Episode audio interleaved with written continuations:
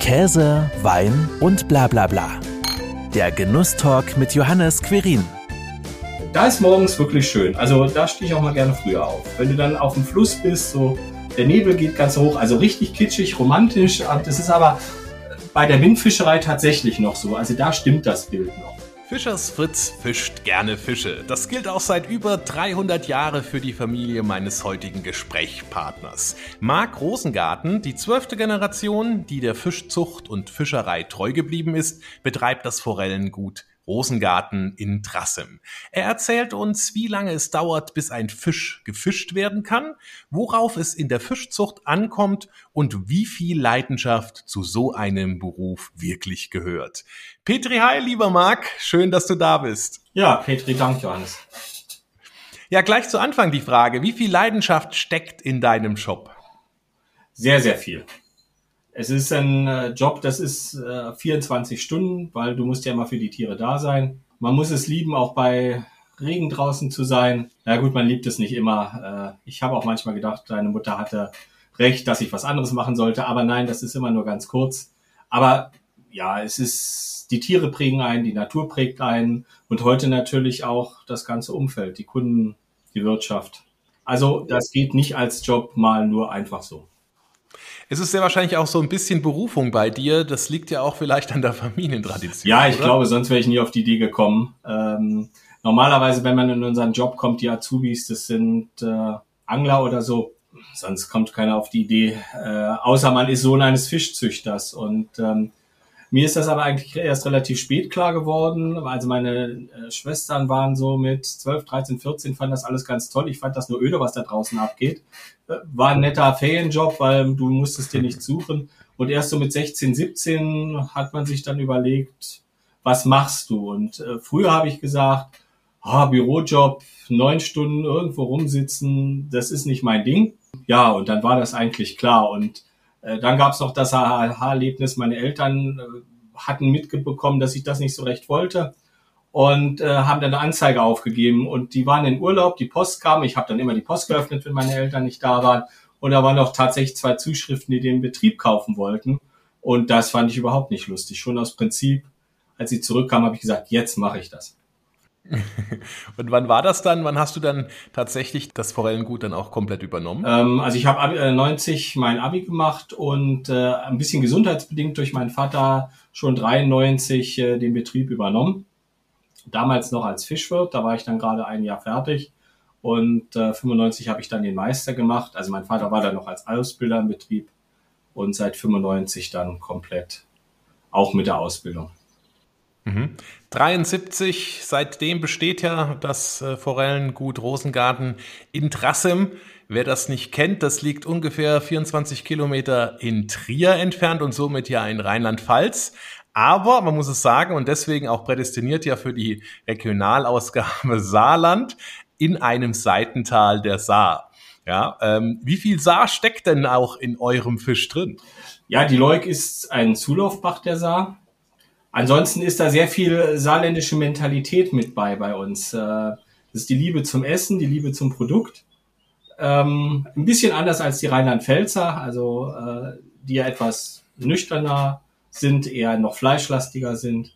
Ähm, und die feine Küche, das ist ja auch unser Ziel. Ich sage immer, wir haben im Saarland eigentlich viel, viel mehr Kunden, als wir es tatsächlich auch in Trier haben, sei es Privatkunden, sei es Gastronomen. Also man findet bei uns mehr Saarbrücker Kennzeichen am Wochenende auf dem Hof für den Ladeneinkauf, als man äh, Trierer sieht im Endeffekt. Mhm. Das ist ja auch mal spannend zu wissen, obwohl das ja ein Katzensprung ist, wenn man das so nimmt, ne?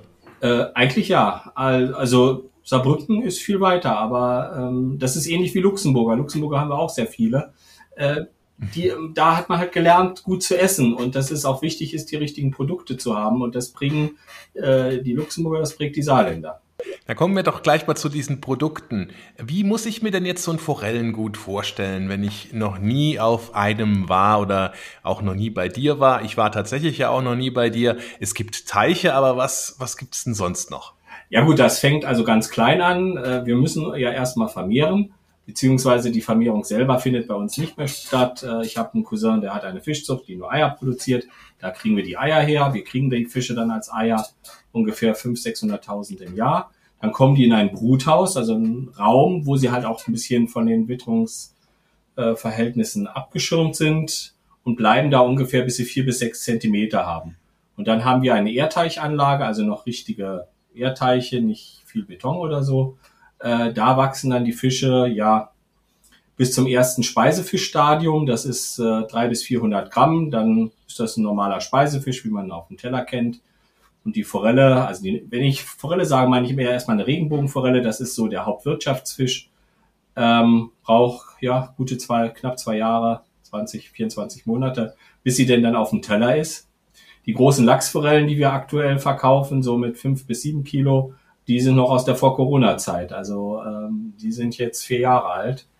Äh, die wurden noch zu einer Zeit groß, weil es in Ordnung war. Das heißt aber auch jede Menge Zeit und äh, natürlich auch Ressourcen, die da reingesteckt werden müssen, bis dann auch ein Fisch bei mir oder bei anderen auf dem Tellern liegt. Ja, also äh, Fische brauchen viel länger halt als Landtiere. Ist ganz klar, so ein Fisch äh, nimmt am Tag ein Prozent seines Fischgewichts zu. Wenn ich jetzt einen Kalb vergleiche oder einen Fisch, der 0,01 Gramm am Start hat, da dauert ein Prozent halt sehr lange. Wenn wir dann 100, 120 Gramm haben, dann ist ein Ende abzusehen. Ähm, aber bis dahin ist es ein langer Weg. Wie sieht denn jetzt so ein Arbeitsalltag bei dir aus? Nimm uns doch einfach mal mit. Äh, ich kann mir schon mal die ein oder andere Situation vorstellen, aber alles das beim besten Willen nicht.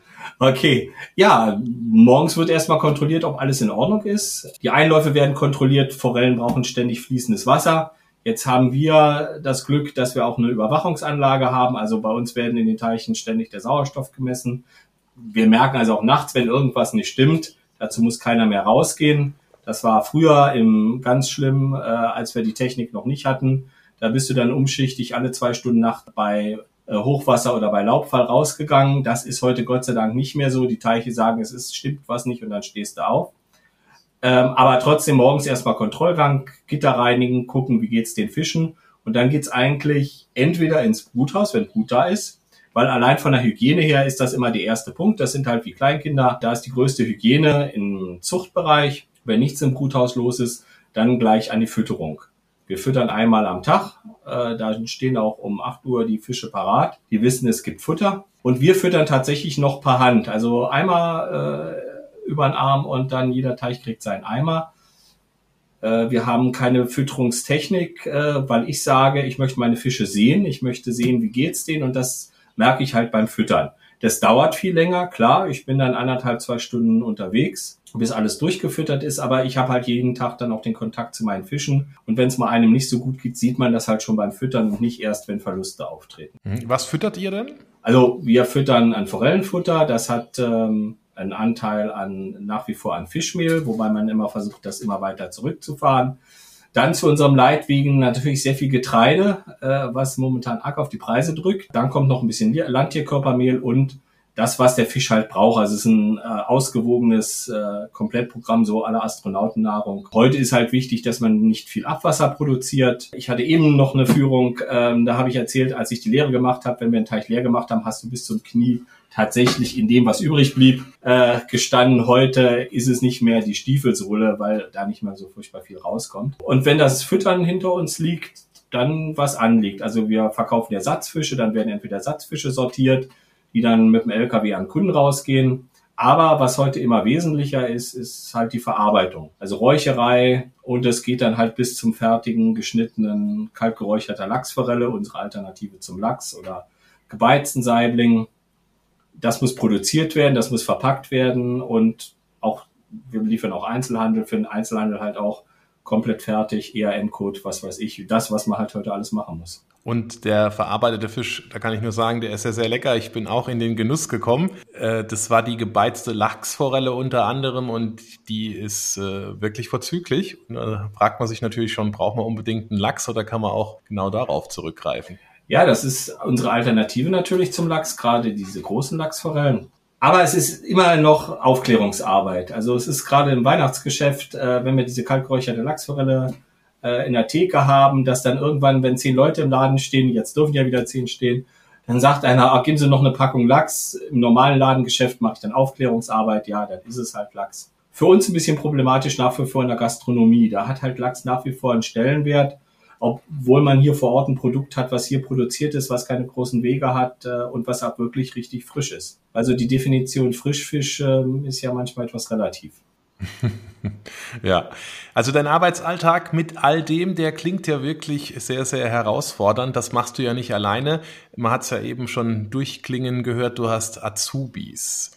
Ja, also wir haben momentan drei Fischwirte, drei Azubis. Ist natürlich ein Exotenberuf. Gibt es drei Schulen äh, für die Binnenfischerei hier überhaupt in Deutschland. Das heißt, die machen hier eine Ausbildung, gehen in Blockbeschulung, in unserem Fall nach Starnberg, im, in der Nähe von München. Ähm, ja, und das ist ein Beruf mit Leidenschaft. Also wenn sich ein Azubi hier vorstellt, manchmal vergraule ich sie dann auch, dann sage ich halt auch, äh, im Bruthaus zum Beispiel, es ist mir, seitdem ich hier in diesem Betrieb bin, passiert mir das fast jedes Weihnachten, dass irgendwas am Schlüpfen ist, egal ob die Eier früher oder später kommen, aber die suchen sich immer den ersten Weihnachtsfeiertag aus. Und dann kannst du halt nicht zu denen sagen, jetzt wartet mal ab, 27. das Arbeitstag, fangen wir wieder an. Äh, da muss man ran. Und das ist natürlich auch bei der Berufswahl heute, ja, da muss man schon sehr individualistisch unterwegs sein. Hm, also es ist gerade schwierig, auch da neue Azubis zu finden? Ja, gerade jetzt äh, nach Corona. Wir haben eigentlich unsere Azubis immer so über die Schulpraktika bekommen, wo dann halt so Angelbegeisterte dann mal ein Praktikum gemacht haben und da wurde dann auch meistens ein Ausbildungsvertrag. Das hat bis jetzt nicht ähm, stattgefunden, dass diese Praktika wieder richtig im Laufen sind, äh, auch jetzt im letzten Schuljahr nicht. Und das merken wir. Sie Be äh, Bewerbungen äh, sind nie auf den Job so riesig, aber wir hatten eigentlich im Schnitt so fünf, sechs und aus einem ist dann was geworden. Aber dieses Jahr haben wir nur zwei und das sind dann Vorstellungen, äh, man merkt das schon in der Bewerbung, ähm, wenn äh, jemand sagt, äh, ja, stell mir das romantisch vor, den ganzen Tag am Teich zu sitzen und zu angeln. Übrigens, das, was ich am 10. Abi-Treffen als erstes gehört hast, du hast ja den lockersten Job, du sitzt den ganzen Tag mit der Angel am Teich gesagt, wir können auch gerne mal tauschen. Ähm, ja, aber so kommt man halt auch auf den Job. Ne? Und die, die das machen, ähm, ja, die sind dann auch reisefreudig. Also die kommen selten hier aus der Region. Also momentan ähm, haben wir mal Azubis, auch Gesellen aus der Region. Ja, und dann musst du nach Starnberg und deinen Job suchst du dann vielleicht nachher in Schleswig-Holstein, in Brandenburg oder im Ausland irgendwo. Das ist das äh, Coole an dem Job. Es gibt nur zwei Staaten, wo es diese Ausbildung gibt. Das ist, äh, nee, drei. Äh, die Schweiz, Österreich und Deutschland. Ähm, ansonsten bist du eigentlich nur angelernt oder du studierst es halt als äh, Hochschulstudium, aber nicht als Praktiker. Äh, das heißt, unsere Azubis gehen wirklich in, in, entweder in den deutschsprachigen Raum, in die Schweiz, nach Norwegen. Ich habe einen Azubi, der ist in Südafrika gelandet, in einer Fischbrutanstalt, äh, weil es halt die Praktika nicht gibt. Das ist ja total spannend. Was muss man denn so mitbringen, wenn man dann bei dir eine Ausbildung machen will?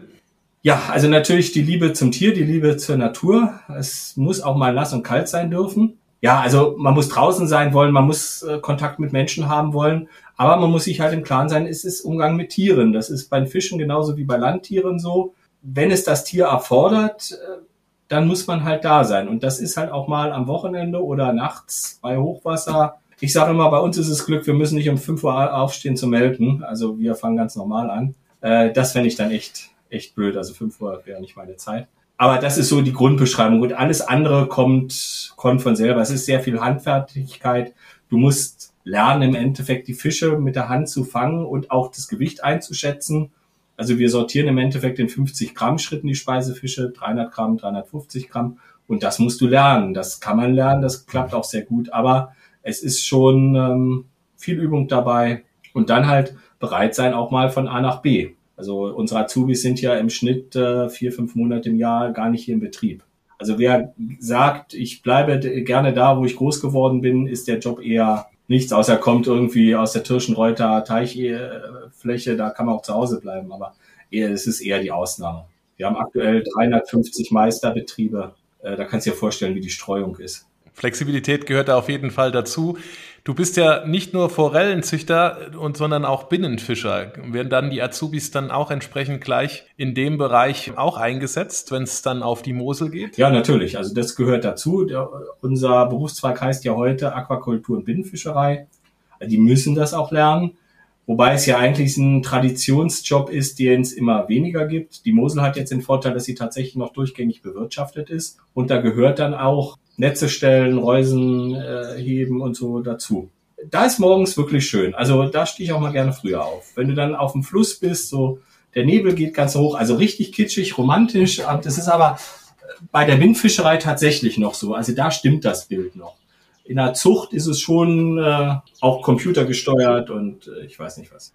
Rechner gehört heute genauso dazu. Äh, und das andere ist tatsächlich noch Handarbeit, wie du es vor 100, 150 Jahren gemacht hast. Was fängst du denn dann noch so in den Flüssen oder in, in dem Fall in der Mosel? Wir fangen einerseits Rotaugen. Das war hier früher an der Mosel der, der Brotfisch. Frittierte Rotaugen ist heute auch noch Luxemburger Nationalgericht. Wobei die meisten Rotaugen heute eher aus Brandenburg kommen, äh, weil da noch mehr gefangen wird, als wir es tun. Dann Zander, Wels als Speisefisch und Aale die gehen allerdings bei uns hier in der Mosel und auch an der Saar äh, in Umweltschutzprojekte. Also die werden hier nicht vermarktet, die werden eingesammelt und dann in Rhein transportiert, damit die ohne Schäden zum Leichen ins Sargassomeer wandern können. Aber das ist jetzt im Sommer ein bis zwei Tage unserer Arbeit, diese Aale zu fangen und sie dann halt wegzutransportieren. Gibt es dann auch noch irgendwie anderes Meeresgetier, irgendwelche Krebse, Flusskrebse oder sowas, oder kommt sowas in der Mosel nicht vor? Doch gibt es, aber halt eher amerikanische Krebse, also eigentlich äh, die nicht reingehören, den deutschen Edelkrebs, den hast du ganz selten. Aber in den Reusen hast du sowas. Also da ist auch mal ein Barsch dabei und äh, alles Mögliche. Bis zum Goldfisch fangen wir im Endeffekt alles. Also immer eine Überraschungstüte quasi, was ja. man dann da rausholt. Das ist immer das, die Zucht, da weißt du ungefähr, was du in die Teiche setzt, was du rauskriegst, wenn nichts Wesentliches passiert. Aber Fischen gehen manchmal kommt äh, unser, also wir haben einen äh, Kollegen, der primär auch das Fischen macht mit den Azubis. Dann äh, denkst du, oh, wir brauchen das und das, ähm, bring mal an, dann kommt gar nichts und beim nächsten Mal, wo du es eigentlich nicht gebrauchen kannst, weil keiner was haben will oder nichts vorbestellt hat, dann hat er einen guten Zug. Äh, das ist wirklich jedes Mal Abenteuer pur, was hast du, was hast du nicht. Also ist überhaupt nicht planbar. Also quasi dadurch natürlich auch durch die Zuchtbetrieb entsprechend natürlich dann aber auch ja, ein guter Ersatz, falls eben nichts rauskommt ne, aus, dem, aus der Mosel. Ja, auf jeden Fall. Also heute als Berufsfischer an der Mosel gibt es tatsächlich nur zwei, die einzig noch von der Fischerei leben, von, von zehn. Jeder hat noch irgendwas anderes in petto. Und das gilt äh, heute eigentlich für alle Fluss- und Seenfischer. Die haben eine Räucherei, die haben ein Restaurant, die haben einen Laden, wo sie dann auch andere Fische verräuchern und anbieten können.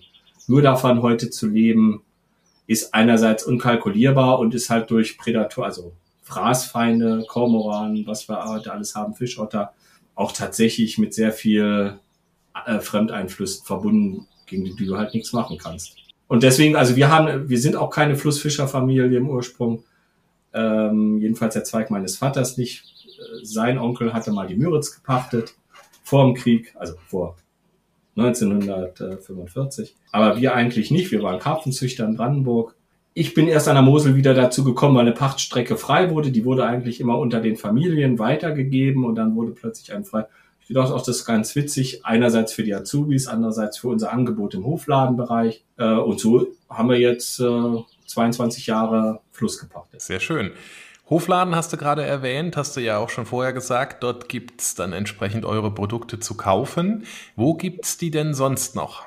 Ähm, gibt es teilweise im Einzelhandel, natürlich sehr viel in der Gastronomie, dann als fertiges Produkt. Wir haben aber, wie gesagt, Einzelhändler, Feinkosthändler, die dann auch unsere Produkte haben, muss man halt oft vorbestellen, weil Fisch hat leider ein großes Problem, nicht wie Käse oder Schinken, dass man das jetzt ähm, länger unter Vorrat liegen lassen kann. Wenn jetzt äh, ein gebeizter Seitling, wie du ihn bekommen hast, der hat ein MHD von 15 Tagen und ähm, dann sollte er, es ist ein Verbrauchsdatum, dann sollte er auch verbraucht werden. Das ist immer schwierig für den Einzelhandel. Also wir fahren alle Einzelhändler, die wir beliefern, wöchentlich an. Ähm, nicht wie so unsere Käserei-Nachbarn, äh, die das dann alle drei Wochen so nach Bedarf machen, weil den Käse kannst du halt halten. Und das ist immer das Manko bei unserem Produkt. Durch Kühlung und durch diese kurzen Laufzeiten steckt sehr viel Intensität auch in der Produktion. Ich kann nicht für zwei Wochen vorproduzieren.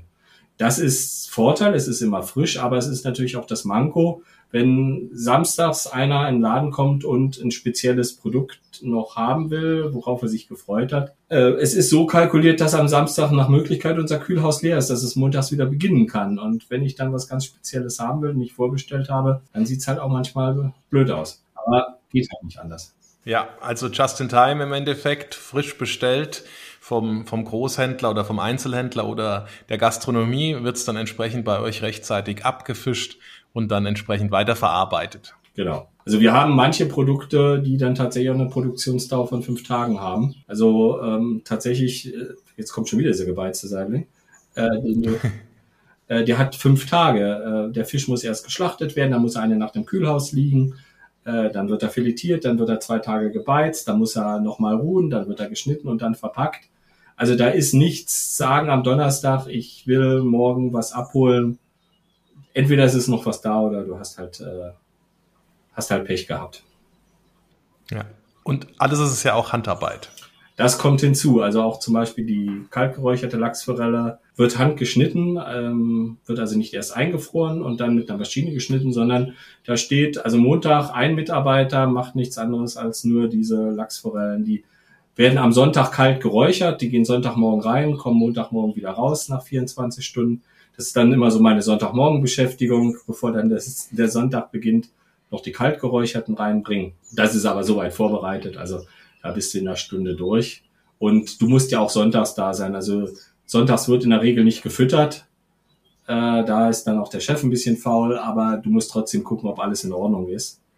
Äh, aber um 10 Uhr sollte dann auch Schluss sein. Halten wir also fest, du züchtest, du fischst, du verarbeitest und dann kommt noch dazu, du bist Fischsommelier. Als ich das gehört und äh, gelesen habe, habe ich mir jetzt einfach mal so was ähnliches vorgestellt, wie das die ganzen anderen Sommeliers auch tun und machen. Du berätst bei der Fischauswahl in dem Fall und hast natürlich auch tiefes Fischwissen. Ist das korrekt? Ja, das hoffe ich. Ähm, aber es kommt ja immer wieder was Neues dazu. Nein, das war eigentlich, als wir gemerkt haben, es ist immer mehr Verarbeitung, es kommen immer mehr Privatkunden, aber auch hier in unserer Region, die ja keine Fischregion ist, dass sich die Gastronomen immer mehr dafür interessieren, äh, musst du ja fundiertes Wissen haben. Du musst ihnen auch sagen können, was man vielleicht daraus machen kann.